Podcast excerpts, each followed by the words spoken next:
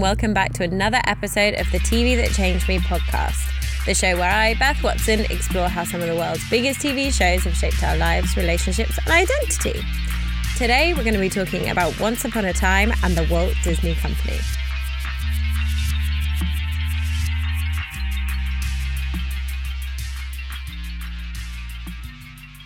So for anyone who's been here since the beginning, you'll remember that back in our first episode, I talked about how Gilmore Girls is definitely a comfort TV show for me and how I will go back and watch Lorelai and Rory and their shenanigans whenever I'm feeling down.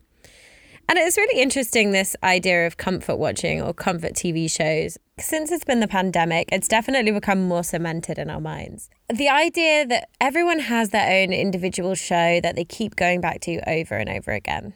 And when you read up about it, you'll find there's people who've watched Big Bang Theory 4,000 times, or those people who fall asleep watching Parks and Rec. And while the shows they choose are different, the reasons for watching them are predominantly the same. They tend to be shows that have a nostalgic element. Maybe they watched them during childhood, for example. But mainly people rewatch these shows because they're predictable. And that makes a lot of sense to me.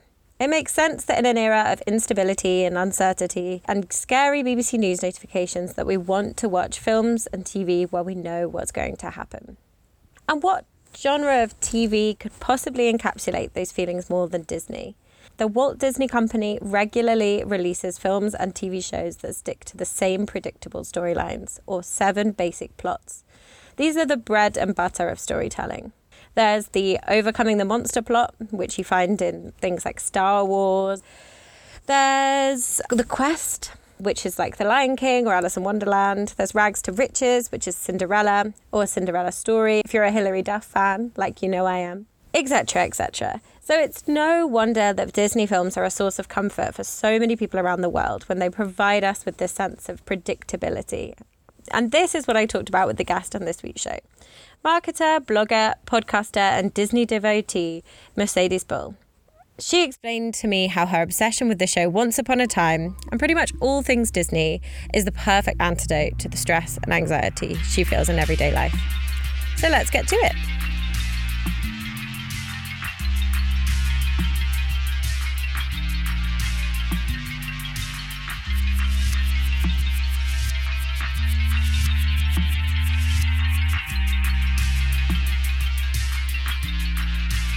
So I just thought to start off, could you describe Once Upon a Time for anyone who might be unfamiliar with the show?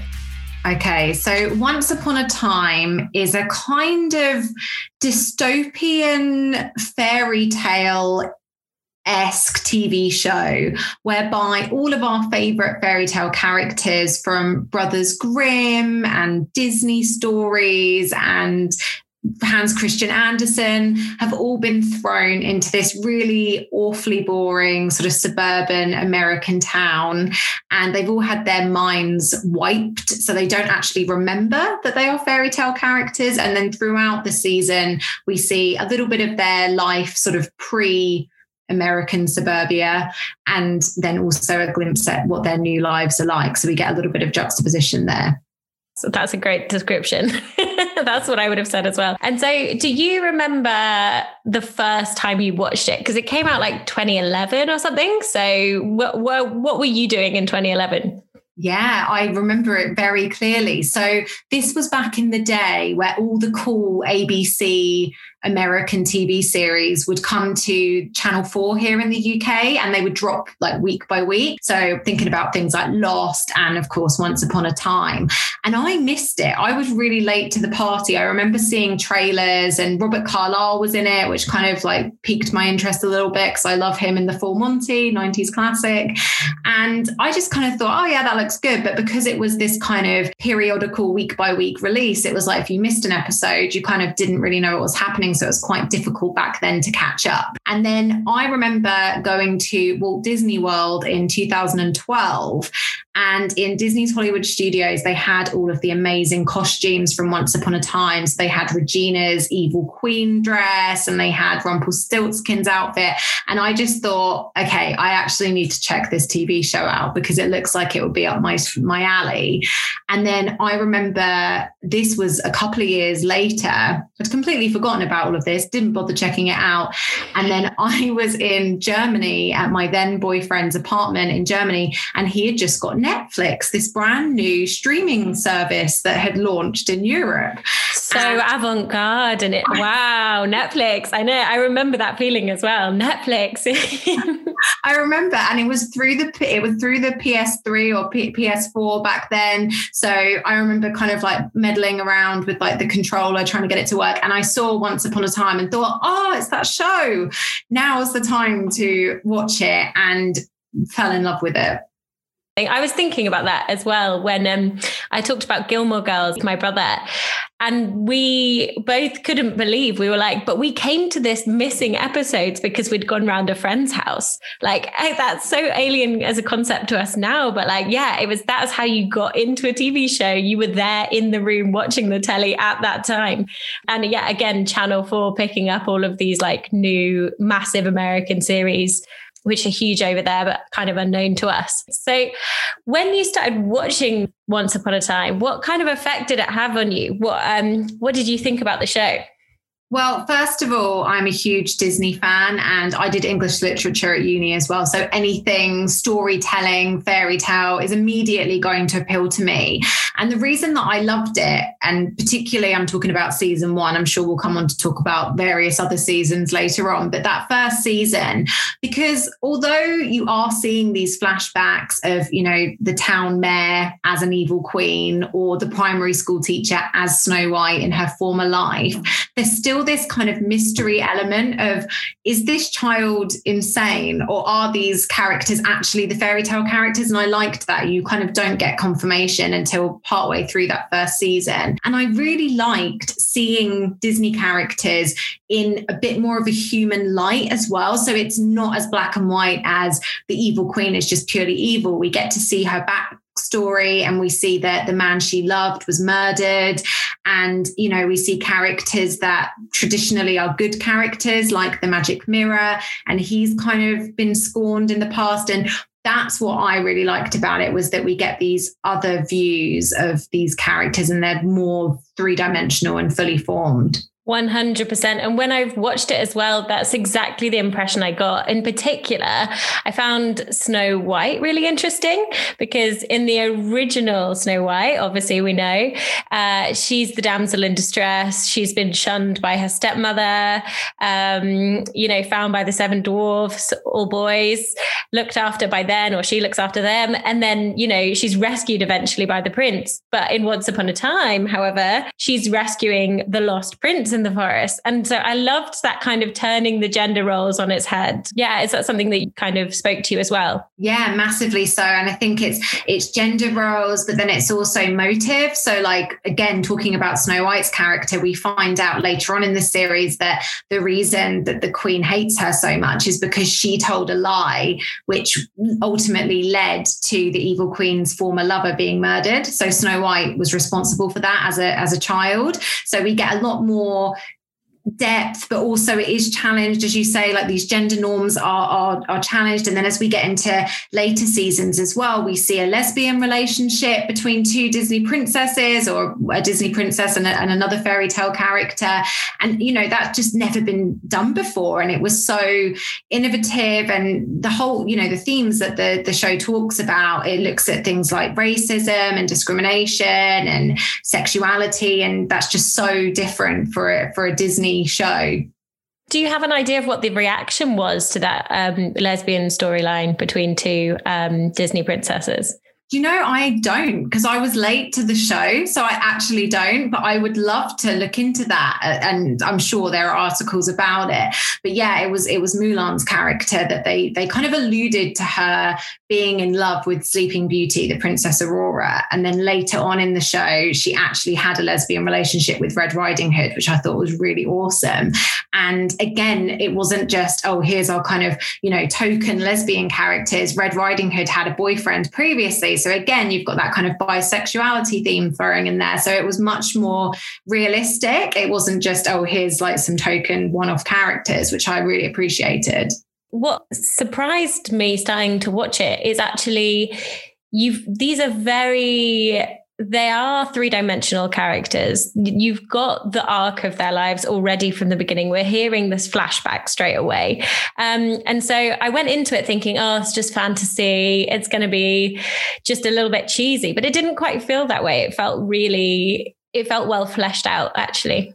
Yeah, unfortunately, and it breaks my heart to say this, because I think season one of Once Upon a Time is one of my favorite pieces of TV ever. I love to watch it. It makes me feel good. I love the twists and turns as you start to figure out who the character's real identity is, who their fairy tale identity is. I love working it all out.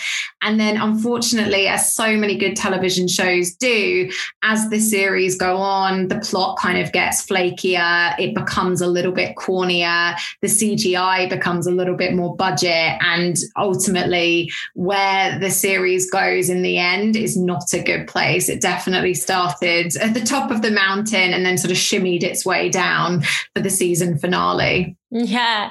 And I think it's interesting because it's from the same creators as Lost, isn't it?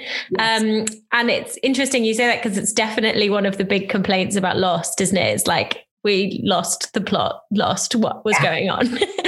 Hugely. And even, you know, anyone listening that's watched Once Upon a Time will know as well that you actually have, so Emma is our main protagonist, and she's a really different character. You know, we find out at the beginning she's been in prison. She was a single parent. She actually gave birth in jail. Like, these are not Disney themes at all. But we have this really awesome conclusion where Emma gets her sort of happily ever after. And although, you know, in the same way that Lost has, the seasons have got weaker and weaker and weaker, you're kind of satisfied with that. You're like, oh, she got her happy ending. Let's end it there. But then unfortunately the creators did one more season, which is like a fast forward in time. And it's her son, Henry, as an adult man. And that season was so jarring because it didn't relate to any of the previous seasons. It was really unsuccessful. And that's the season that got the show cancelled in the end. So why they didn't end it previously, you do start to question. 100%. And I think that's such a, it's a huge rookie error for TV producers. It's just the one, that's kind of how I feel about Gilmore Girls, A Year in the Life. I'm like, oh, it was nice to resolve the storyline, but did I need to see Lorelai Gilmore talking about fat shaming? No, not really. It's like trying to drag these like already quite successful characters into like a slightly modern age. And you're like, oh, it's okay to leave things as they were. Yeah. Yeah. So we've talked a bit about, let me just collect my thoughts one second. Collecting. So obviously you talked about the fantasy, and that's what draws you to Disney in particular. Do you want to talk a bit about your love of Disney and where that came from? Sure. Yeah, absolutely. I think that, first of all, I have to say anyone that kind of meets me in adult life probably thinks that I was part of some kind of Disney cult growing up, because I am quite obsessed. And I think that, interestingly, the love of Disney has grown more through adulthood, which is really bizarre. But anyway, it started at a very young age. So I was taken to the grand opening of what was then called Euro Disney in France. And that was in 1992. And I was 1 year old and obviously had no control over my travel arrangements. So I completely blame my parents for my fixation with the Walt Disney Company. And then I guess growing up, Disney trips were just a really normal holiday that we used to take. And then Disney movies were kind of time fillers in between those trips. And then it's kind of sad, actually, but my mum had my sister my sister was born in 2000, which was obviously near the time of the 9/11 bombings. And we used to travel quite a lot. And my mum got really scared of flying, like really nervous, because she had, you know, a daughter 10 years old and a baby. So we started going to Disneyland Paris more and more because we could drive there. And my mum felt really safe doing that. She could sort of put us in the car in our pajamas really early in the morning. And by lunchtime, we were in Disneyland. So that was one of the reasons we started going a lot. So growing up, like throughout my teenage years, as I say, it was just a really normal place that I went. And then in my adult life, it's made me make friends and build connections with people that have had similar experiences. And also kind of looking at it like more in a psychological aspect, I suffer with anxiety, and I somehow miraculously don't get anxious at Disneyland. It's like this safe bubble where mental health disorders just don't exist. So that's something that I love about it as well. Yeah. And it's really interesting talking about the link between sort of anxiety and film and TV. It's something I'm kind of really interested in myself. I think, you know, going back to Gilmore Girls, I think for me it was, have you watched, you know, Gilmore Girls? Yeah. Okay, cool. You're acquainted. That's good. Yeah. So obviously Stars Hollow is it's almost a bit Disney-like in a way. It's full of big caricatures of the small town life, and it's very wholesome and it's very gentle and witty. And I think coming back from school, which was like a very jarring, quite toxic place, there were a lot of sort of bullying girls and things like that. Coming back from school and stepping into Stars Hollow, it really soothed the anxieties at the end of the day. And I wonder if Disney has that effect on you. Yeah, I think that's really nicely put. And I've never made that connection as well with Gilmore Girls kind of being this safe haven. But I definitely, hugely. I mean, even now, as I say, as an adult woman, if I've had a stressful day at work, like putting on a Disney film, and it doesn't even have to be like, you know, I think people think that I sit around watching like 1920s, like Mickey Mouse animations, but even just like a Marvel film or a Star Wars film, it's that escapism to a place that's just free of our like trivial worries, because you know they need to fight an alien clan that's just descended upon New York, or they're stuck in a tower by this horrible woman who climbs their hair every day. Like they're just such different worlds that you can just leave your daily struggles and your daily worries and just immerse yourself in it. And it's really interesting you talk about the escapism of anxiety with television, because something that I notice in myself when I'm really anxious is that I'll put my favorite TV show on to kind of distract myself. And if it's one with adverts, the adverts are when the anxiety kind of comes back. So what that shows me is that for those, you know, 15, 20-minute intervals, I really am wrapped up in that television show, which is why I'm able to feel calm again.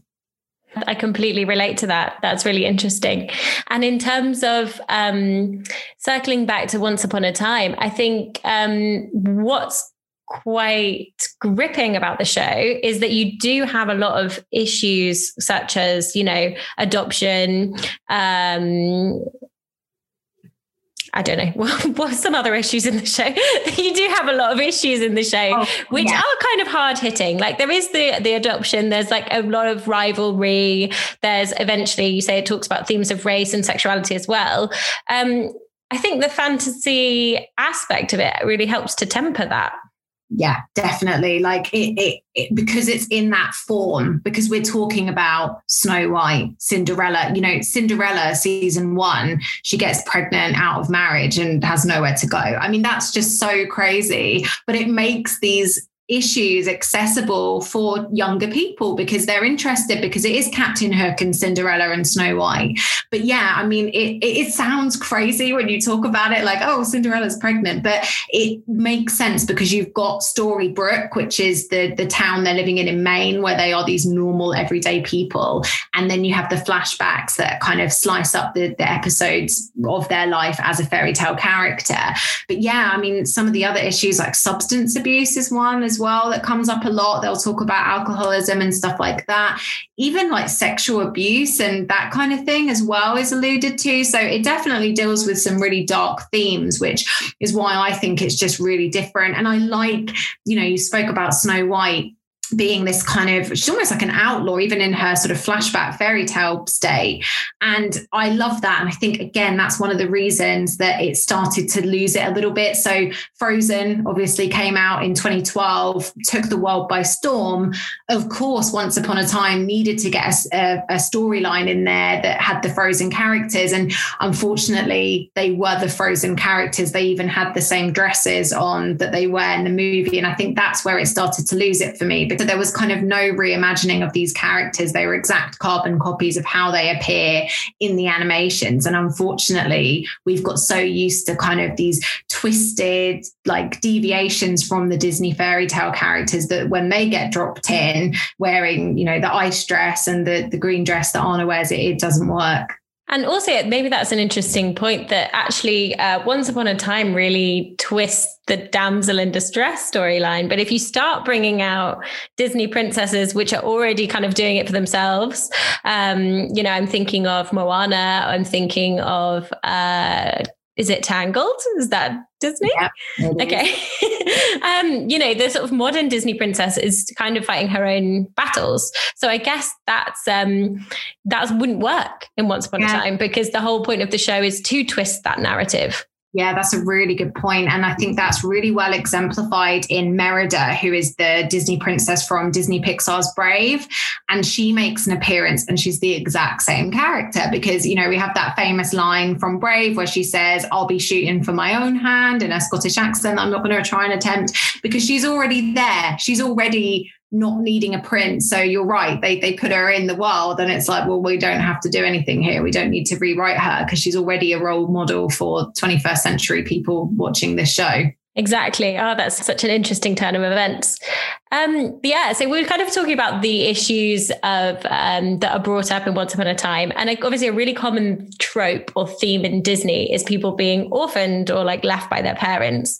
I just kind of wanted to know, what do you think about that? Why does that always come up? Do you know why that always comes up in sort of Disney? Because obviously you've got Emma Swan. Character, you know, I'm just getting to grips with all the names, is obviously grown up on her own, no parents. Henry's character is adopted. So what do you make of that?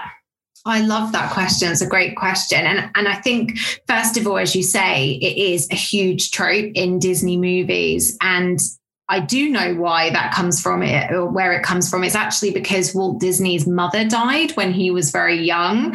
And well, he was a young man, but his mother was such a huge force in his life that's why we do get these moments like Bambi losing his mother, Dumbo's mother being put in the asylum kind of circus tent thing where she's got all the chains and everything. So that's why we see things like that in some of the movies that Walt Disney worked on himself. And then I think that's kind of been carried through because it has become a bit of a trope in Disney films. But what I find really interesting about Once Upon a Time is that we've got Emma Swan and she's been abandoned by her parents. We see her go through the foster care system in later seasons and we kind of have flashbacks of what that was like for her.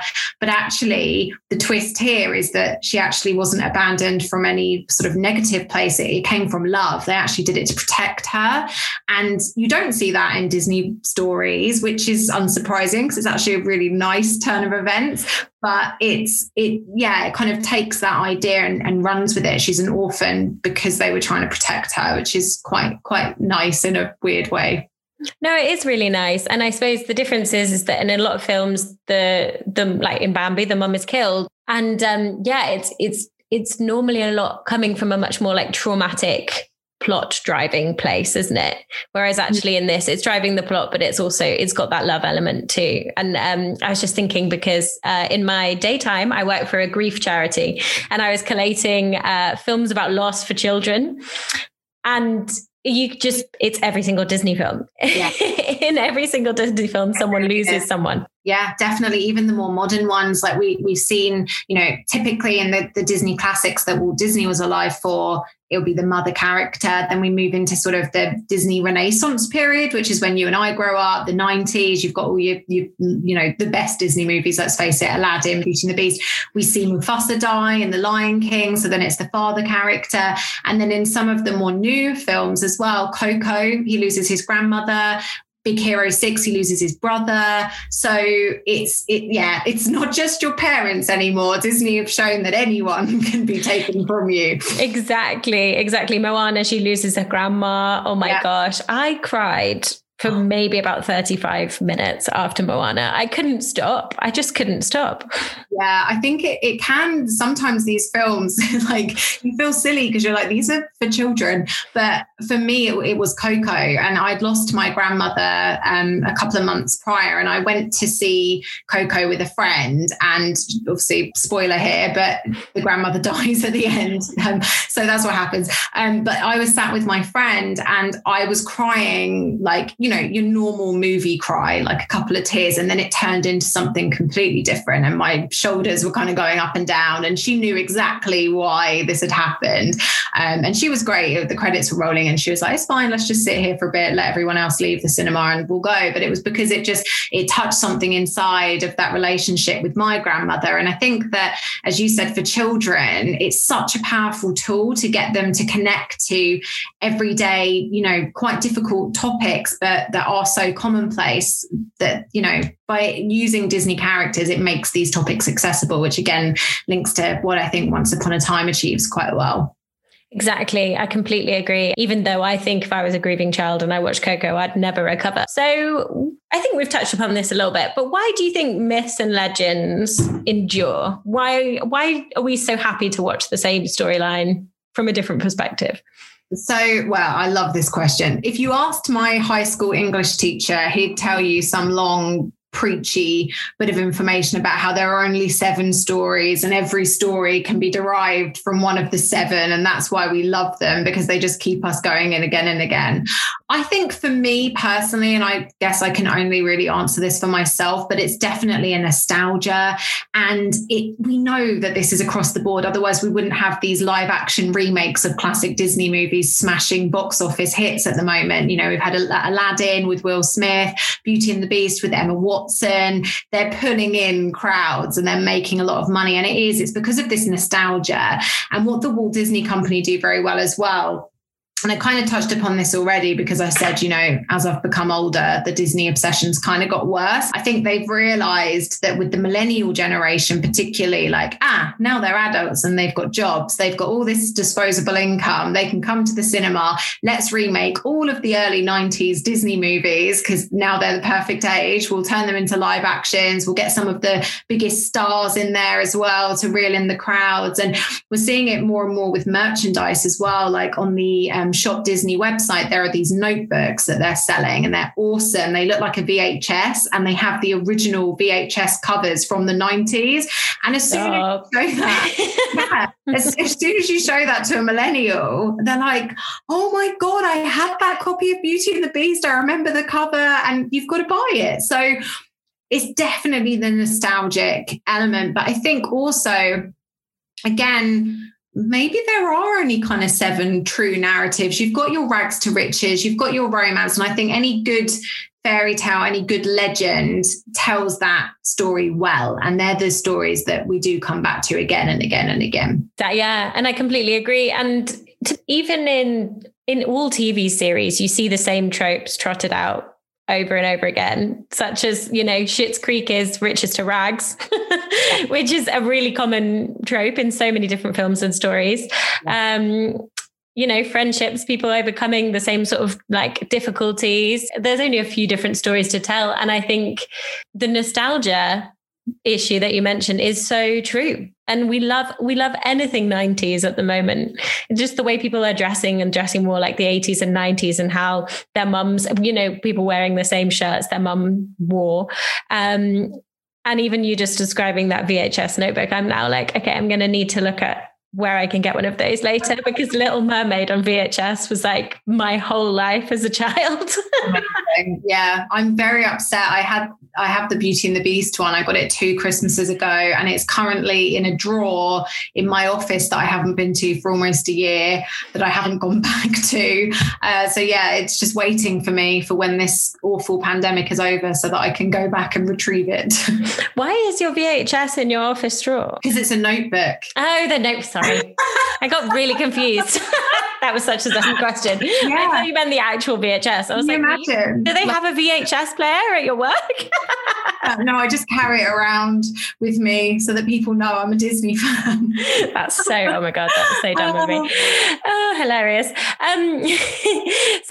So Once Upon a Time, we've talked about the kind of good representations of women and the different, the gender role swapping. What do you think about the sort of evil witch character and the general Disney trope of like an evil stepmother? Do you think that's a damaging stereotype for women, or is it not that deep?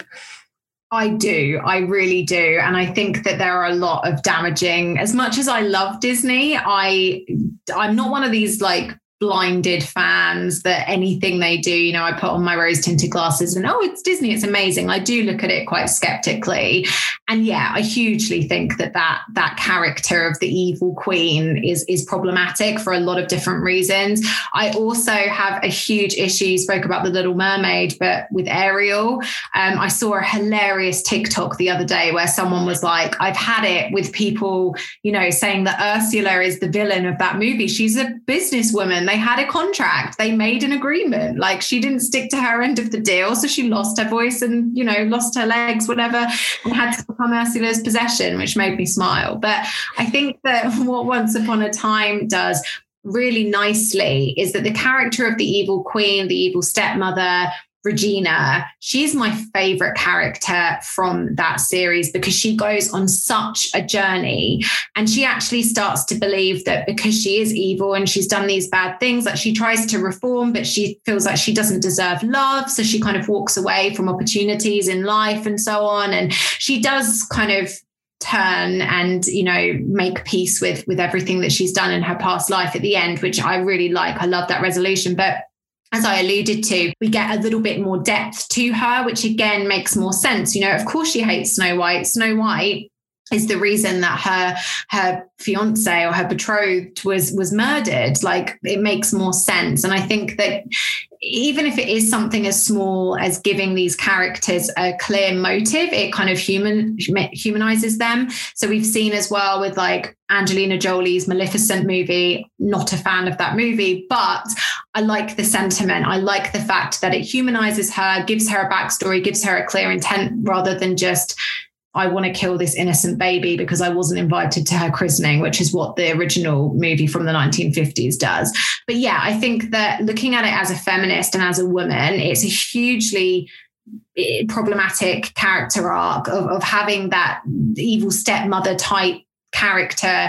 It shows to me that any woman in power basically can't be nice or can't be likable. We don't have any sort of, well, we do now, but if we look at the classic Disney movies from when Walt Disney was alive, so I'm thinking 1967 and below, there aren't any sort of queen characters that are kind or human at all. Yeah, that's a really good point. And I've even heard that it's really damaging for stepmoms as well. And it means that you join a family always kind of, you know, a little bit defensive of yourself and the fact that you're not a Disney character and you really just want to be with this family and look after the children. So it's really, it is a pervasive part of our culture, I think. Yeah, I agree. But on the flip side, if you're a godmother, everyone just thinks you've got magic powers. So swings and roundabouts. But no, I agree with you. I think that it's kind of like the mother-in-law, like, this isn't Disney's fault, but like mother-in-laws in Hollywood and in TV are always depicted as these really like unlikable, horrible, difficult women. And yeah, that's a problem. That's so funny, isn't it? It's like, it's so arbitrary. It's like stepmother, bad. Godmother, good. Mother-in-law, bad. Mother, good. But you're always dead. It's like, it is. Definitely. And sister, always conflict, but unconditional love. Mm-hmm, yes. Obviously, we haven't talked about your podcast. We haven't talked about Chat Disney. We've talked a lot about Disney. But yeah, so can you tell us, well, what made you want to start Chat Disney? Did Once Upon a Time have any fueling in that, or was it more the films? It was kind of everything, to be honest. As I say, I'm just a huge Disney nut. So I love the Disney content. I mean, we have Disney Plus now as well. So there's like unlimited Disney TV to access, which is great. But yeah, theme park trips, movies, TV shows, just the whole like world of Disney really. And the reason that I do it with my friend Tash, we do it together, we've been friends since we were in high school, was really looking at the Disney podcasts that we love to listen to. They were predominantly produced by middle-aged men in the States, and we were looking for just content for ourselves that had a woman's point of view and also a British point of view as well, because it can get quite frustrating if you are really into Disney and you want to hear sort of like updates and things like that. Often you'll find that these podcasts, if, you know, the creator lives in California, they're going to focus on things that are happening at Disneyland in California. And we wanted to talk about Disneyland Paris, which is our park. So yeah, it just kind of came from a lack of representation really for people like us in that community. So you've mentioned to me before as well that a lot of these podcasts are presented by men in California. What do you think, and we've talked a lot about kind of women and their relationship to Disney. What do you think it is that men see in Disney and that maybe these podcast hosts are interested about? Yeah, because I think to most people, if I kind of said that to them, they might be quite surprised. I think it's definitely, it's a number of different things. I think, first of all, men, unfortunately, do just kind of monopolize things a little bit sometimes. I think that what? Men being in charge of stuff? Right? I know. How ludicrous. I think that there's probably loads of women that would love to start a podcast, but are maybe too afraid. So I think that's the first part. The second part is the theme park bit. So yeah, okay, you've got Snow White, Cinderella, Princess Jasmine, but you've also got roller coasters and Star Wars and that side of things. And that does tend to attract men typically. Most theme park podcasts that I listen to, whether they're Disney or not, are presented by men with a predominantly male audience. So I think that the theme park side of things just tends to attract men more. And then, as I say, Marvel, Star Wars, they're all part of Disney now as well. And again, predominantly it's men that are interested in comic books and sci-fi. So all of those things kind of fleshed out. And it tends to be a specific type of man as well, kind of just putting people into boxes here.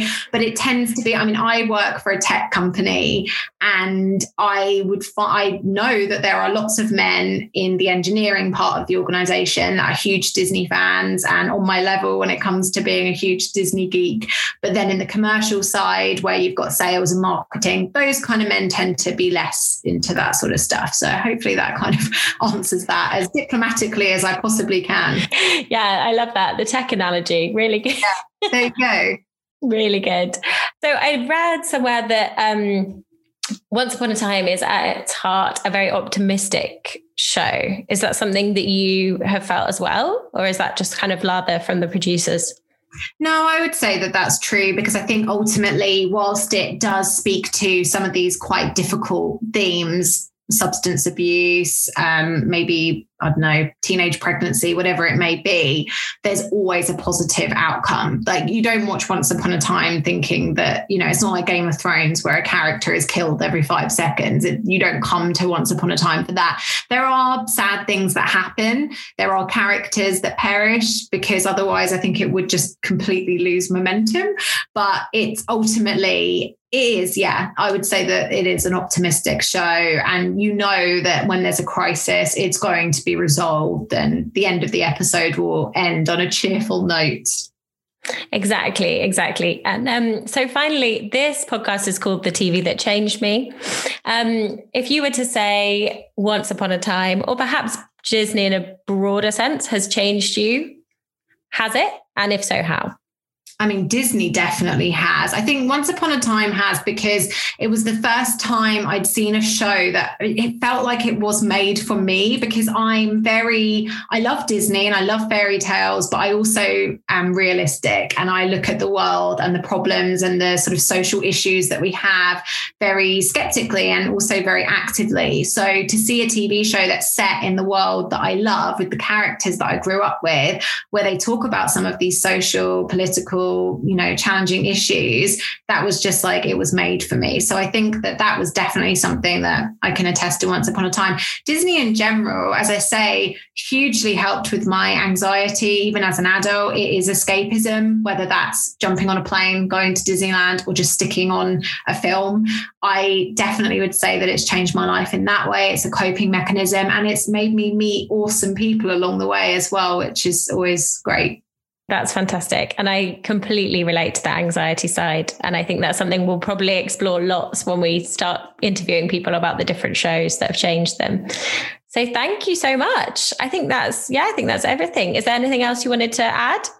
No, just it's been a lot of fun. Really enjoyed it, and keep up talking about awesome TV shows. I'm looking forward to listening to future episodes. Thank you.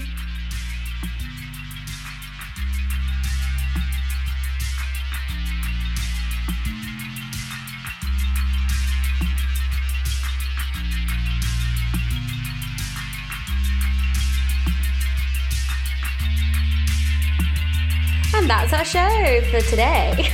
Thank you for listening, and thank you so much to Mercedes Bull for coming on the podcast. You can find her on Instagram at Mercedes Lewis, and you can find Chat Disney Podcast wherever you get your podcasts. As usual, you can find us on Instagram at TVChangeMe or on Twitter at TVChangeMePod. We're on all your favourite podcast apps. Please like, subscribe, review, tell your friends. Definitely give us a review on Apple Podcasts because that's how other people find us. The show was edited by me, produced by me, and all music was by the musical mastermind that is Iora Music. Listen to her on Spotify, please.